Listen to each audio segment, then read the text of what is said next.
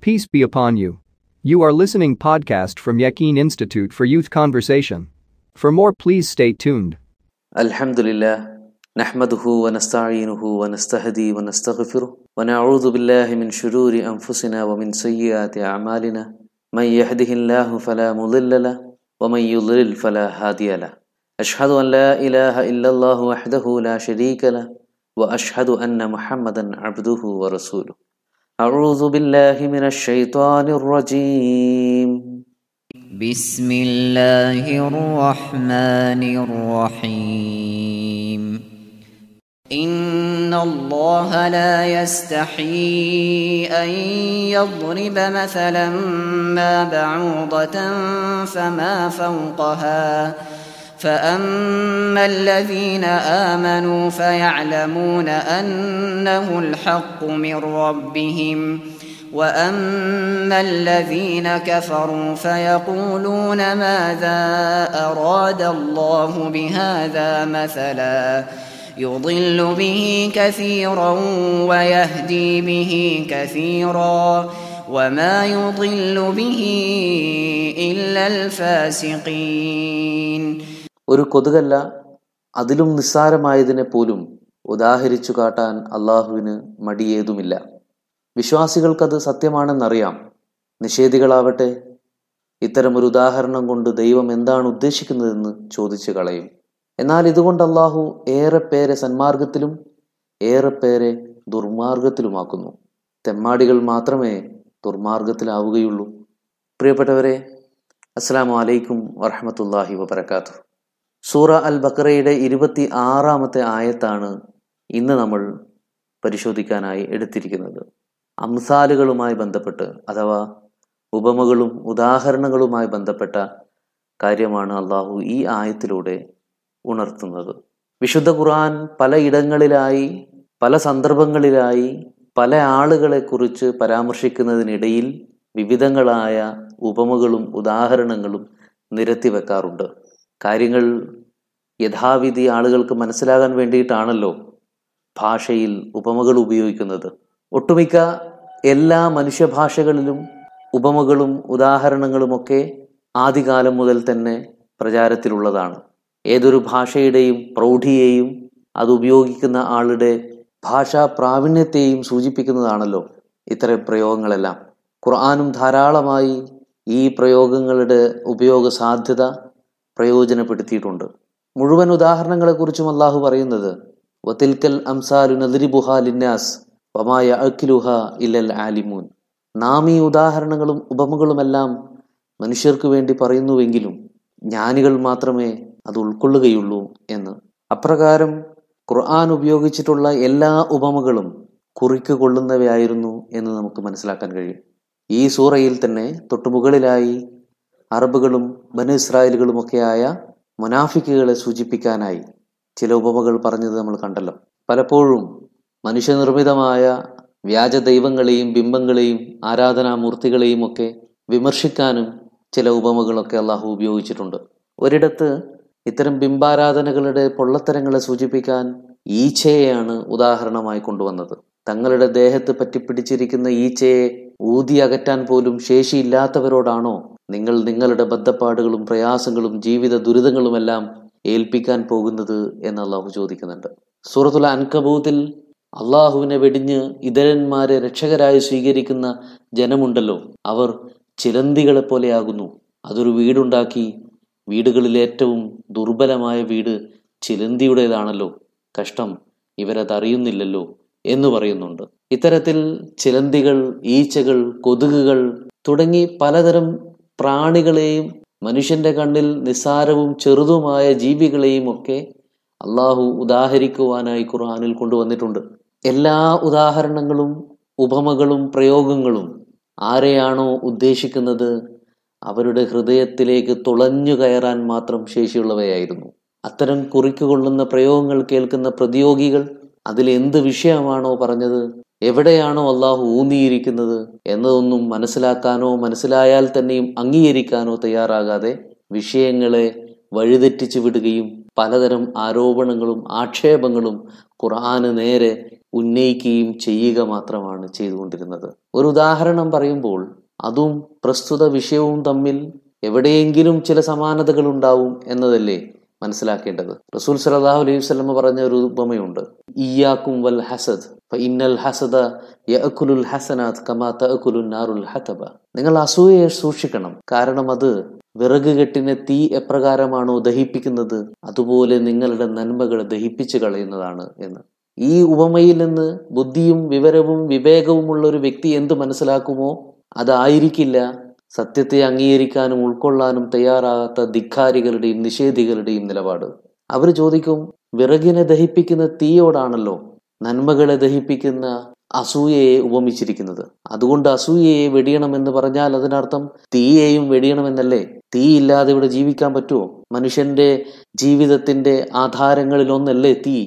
തുടങ്ങിയ ഗീർവാണങ്ങളായിരിക്കും അവർ മുന്നോട്ട് വെക്കുക. സത്യത്തിൽ ഇവിടെ തീയെയും അസൂയയും താരതമ്യം ചെയ്തത് ഏതൊരു പോയിന്റിലാണോ ആ പോയിന്റ് മാത്രം അവർ ഉപേക്ഷിക്കുകയും മറ്റിതര വിഷയങ്ങളിലേക്ക് കാട് കയറി പോവുകയും ചെയ്യും. ഇതുപോലെ മുനാഫിക്കുകളെയും മുഷരിക്കുകളെയും ബനു ഇസ്രായേലുകളായ ധിക്കാരികളെയും ഒക്കെ പലയിടങ്ങളിൽ പല രൂപത്തിൽ അള്ളാഹു വിമർശിക്കുമ്പോൾ ആ വിമർശന സ്വരത്തെ അതേ ഗൗരവത്തിൽ മനസ്സിലാക്കുകയും അതിൽ നിന്ന് പാഠം ഉൾക്കൊള്ളുകയും ചെയ്യുന്നതിനു പകരം എഴുതാപ്പുറം വായിക്കുകയും ഖുർആാനെതിരെ തന്നെ ആരോപണങ്ങളുമായി മുന്നോട്ട് വരികയുമാണ് അവർ ചെയ്തുകൊണ്ടിരുന്നത്. പലപ്പോഴും അവർ ചോദിക്കുന്നു ഈ നിസ്സാരമായ കൊതുക് ഈച്ച ചിലന്തി പോലുള്ള ജീവജാലങ്ങളെ പരാമർശിക്കാൻ മാത്രം നിലവാരമില്ലാത്തതാണോ മുഹമ്മദ് കൊണ്ടുവന്ന വേദഗ്രന്ഥം?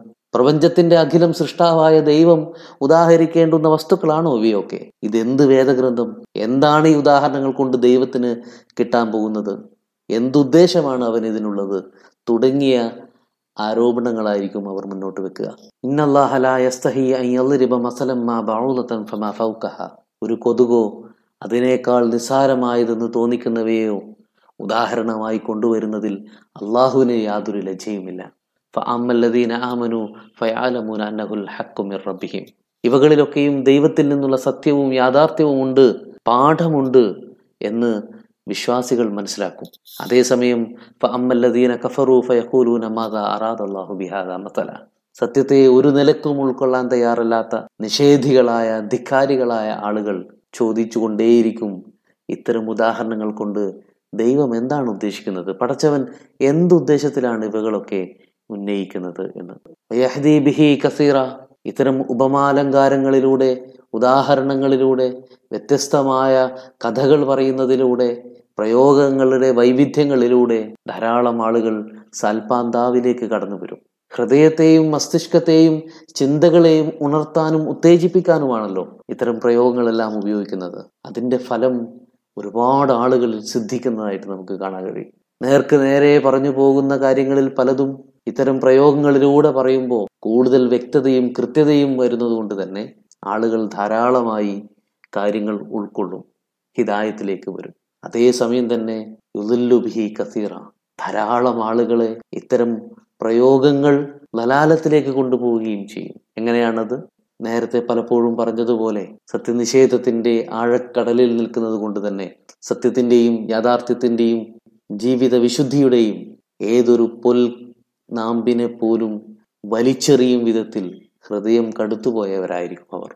നന്മയുടെ വെളിച്ചത്തെ മുഴുവനും കണ്ണടച്ചിരുട്ടാക്കുന്നവരായിരിക്കും അവർ. ഏതൊക്കെ ഭാഷാ ശൈലികളിലൂടെ പ്രയോഗങ്ങളിലൂടെ സത്യത്തിലേക്ക് ക്ഷണിച്ചാലും ഉൾക്കൊള്ളാൻ കഴിയാത്ത വിധം ധിക്കാര മനസ്സായിരിക്കും അവരിലുണ്ടാവുക. അതുകൊണ്ട് തന്നെ അവർ ലലാലത്തിലേക്ക് പോകും ഇത് അള്ളാഹു അവരുടെ സന്മാർഗ സാധ്യതകളെ തടഞ്ഞതുകൊണ്ടല്ല മറിച്ച് അവരുടെ സ്വയം തിരഞ്ഞെടുപ്പായിരുന്നു എന്ന് നമ്മൾ മനസ്സിലാക്കിയതാണ്. ഒരിടത്ത് അള്ളാഹു ഇങ്ങനെ പറയുന്നുണ്ട്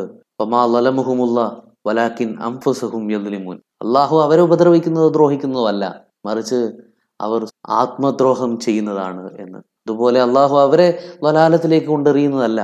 മറിച്ച് അവർ സ്വയം തിരഞ്ഞെടുക്കുന്ന വഴിയാണത് എന്ന് വേണം മനസ്സിലാക്കാൻ. അപ്രകാരം നിരവധി ഉദാഹരണങ്ങളിലൂടെ കാര്യങ്ങൾ സുവ്യക്തമാം വിധം മനുഷ്യരെ പഠിപ്പിച്ചിട്ടും മനുഷ്യർക്ക് ഉൾക്കൊള്ളാൻ പാകത്തിൽ അവതരിപ്പിച്ചിട്ടും അവകളുടെ പിന്നാമ്പുറത്തേക്ക് കാട് കയറി ചിന്തിക്കുകയും ഇതിനെ വിമർശിച്ച് അംഗീകരിക്കാതിരിക്കാനുള്ള മാർഗങ്ങൾ തേടി നടക്കുകയും ചെയ്യുന്നവരെക്കുറിച്ച് അള്ളാഹു പറഞ്ഞിരിക്കുന്നത് അവർ ഫാസിക്കുകളാണ്. അത്തരം ഫാസിക്കുകൾക്കാണ് ഈ ഉദാഹരണങ്ങളും ഉപമകളും പ്രയോഗങ്ങളും ഒന്നും തന്നെ പ്രയോജനപ്പെടാതിരിക്കുകയും അവകൾ മുഖാന്തരം ലലാലത്തിലേക്ക് കൂടുതൽ അടുക്കുകയും ചെയ്യുക എന്നാണ് അള്ളാഹു പറയുന്നത്. ഈ ഫാസിക്ക് ആരാണെന്ന് തീർച്ചയായും വളരെ ഗൗരവത്തിൽ മനസ്സിലാക്കുകയും പഠിക്കുകയും ചെയ്യേണ്ട ഒന്നാണ്.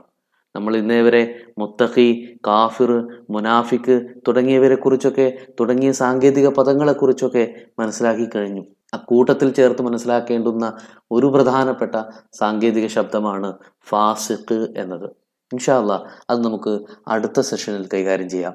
അതിനു മുന്നോടിയായിട്ട് ഇവിടെ ഒരു കാര്യം കൂടി പറഞ്ഞ് വെക്കേണ്ടതുണ്ട്. കൊതുകിനെയോ അതിനേക്കാൾ നിസ്സാരമായതിനെയോ ഉദാഹരിക്കുന്നതിൽ അള്ളാഹുവിന് മടിയേതുമില്ല എന്നാണല്ലോ പറഞ്ഞത്. പ്രത്യക്ഷത്തിൽ തോന്നാം കൊതുക് ഒരു നിസ്സാരമായ ജീവിയാണ് എന്നാണല്ലോ ഈ പറഞ്ഞിരിക്കുന്നത് എന്ന്. എന്നാൽ അങ്ങനെയല്ല. മനുഷ്യന്റെ ചിന്തയിലും കാഴ്ചപ്പാടിലും ഈ ചെറിയ ജീവികളെല്ലാം നിസ്സാരമായ സൃഷ്ടികളാണ് എന്നൊരു തോന്നലുണ്ട്. ആ തോന്നലിനെ അഡ്രസ്സ് ചെയ്തുകൊണ്ടാണ് അള്ളാഹു പറഞ്ഞത്. നിങ്ങളുടെ കണ്ണിൽ നിങ്ങളുടെ കാഴ്ചപ്പാടിൽ നിസ്സാരമാണെന്ന് തോന്നുന്ന ഒരു ജീവിയെയും നാം ഉപദാഹരിക്കുന്നതിൽ ലജ്ജിക്കുകയോ മടിക്കുകയോ ചെയ്യുന്നില്ല. എന്നല്ല ജീവിയുടെ ശരീര വലിപ്പം കുറയും തോറും ഘടനാ സാങ്കേതികത്വം വർദ്ധിച്ചുകൊണ്ടേയിരിക്കുകയാണ് ചെയ്യുക. അങ്ങനെയാകുമ്പോൾ ഏതൊരു കൊതുകും അതിനേക്കാൾ വലിയ ജീവികളുമെല്ലാം അത്യത്ഭുതങ്ങളായ സൃഷ്ടിപ്പ് തന്നെയാണ്. മനുഷ്യന്റെ കണ്ണു തുറപ്പിക്കാൻ മാത്രം പ്രധാനപ്പെട്ടവയുമാണ്. കൊതുകിന്റെ സൃഷ്ടിപ്പിലുള്ള അതേ പ്രതിഭാസം തന്നെയാണ് ആനയുടെയും തിമ്മിങ്ങലത്തിന്റെയും ഒക്കെ സൃഷ്ടിപ്പിലുള്ളത്. ഒരു കൊതുകിനെ സൃഷ്ടിക്കാൻ എടുക്കുന്ന അതേ ലാഘവത്വം തന്നെയാണ് ഈ പ്രപഞ്ചത്തെ മുഴുവനും സൃഷ്ടിക്കാനും അള്ളാഹുവിന് വേണ്ടതുള്ളൂ. കുൻ എന്ന് പറഞ്ഞാൽ മാത്രം മതിയാകും അവന്. ചുരുക്കത്തിൽ ഇത്തരം ബാലിശമായ ആക്ഷേപങ്ങളുമായി അള്ളാഹുവിന്റെ അടുക്കലേക്ക് വരേണ്ടതില്ല. മറിച്ച് അള്ളാഹു നൽകുന്ന സന്ദേശങ്ങളിൽ നിന്ന് കാര്യങ്ങൾ ഉൾക്കൊള്ളാൻ ശ്രമിക്കുന്നതാണ് നിങ്ങൾക്ക് നല്ലത് എന്ന് അള്ളാഹു ഇവിടെ പറഞ്ഞു വെക്കുകയാണ്. എന്നാലും ഇതൊന്നും ഉൾക്കൊള്ളാൻ കഴിയാത്ത ഫാസിക്കുകൾ സ്വാഭാവികമായി ഉണ്ടാകും. അവരുടെ സവിശേഷതകൾ എന്തൊക്കെയാണെന്ന് നമുക്ക് വഴിയെ പറയാം. അള്ളാഹു അനുഗ്രഹിക്കട്ടെ. അസ്സാം വലൈക്കും വറഹമത്തല്ലാഹി വാബർക്കാത്തു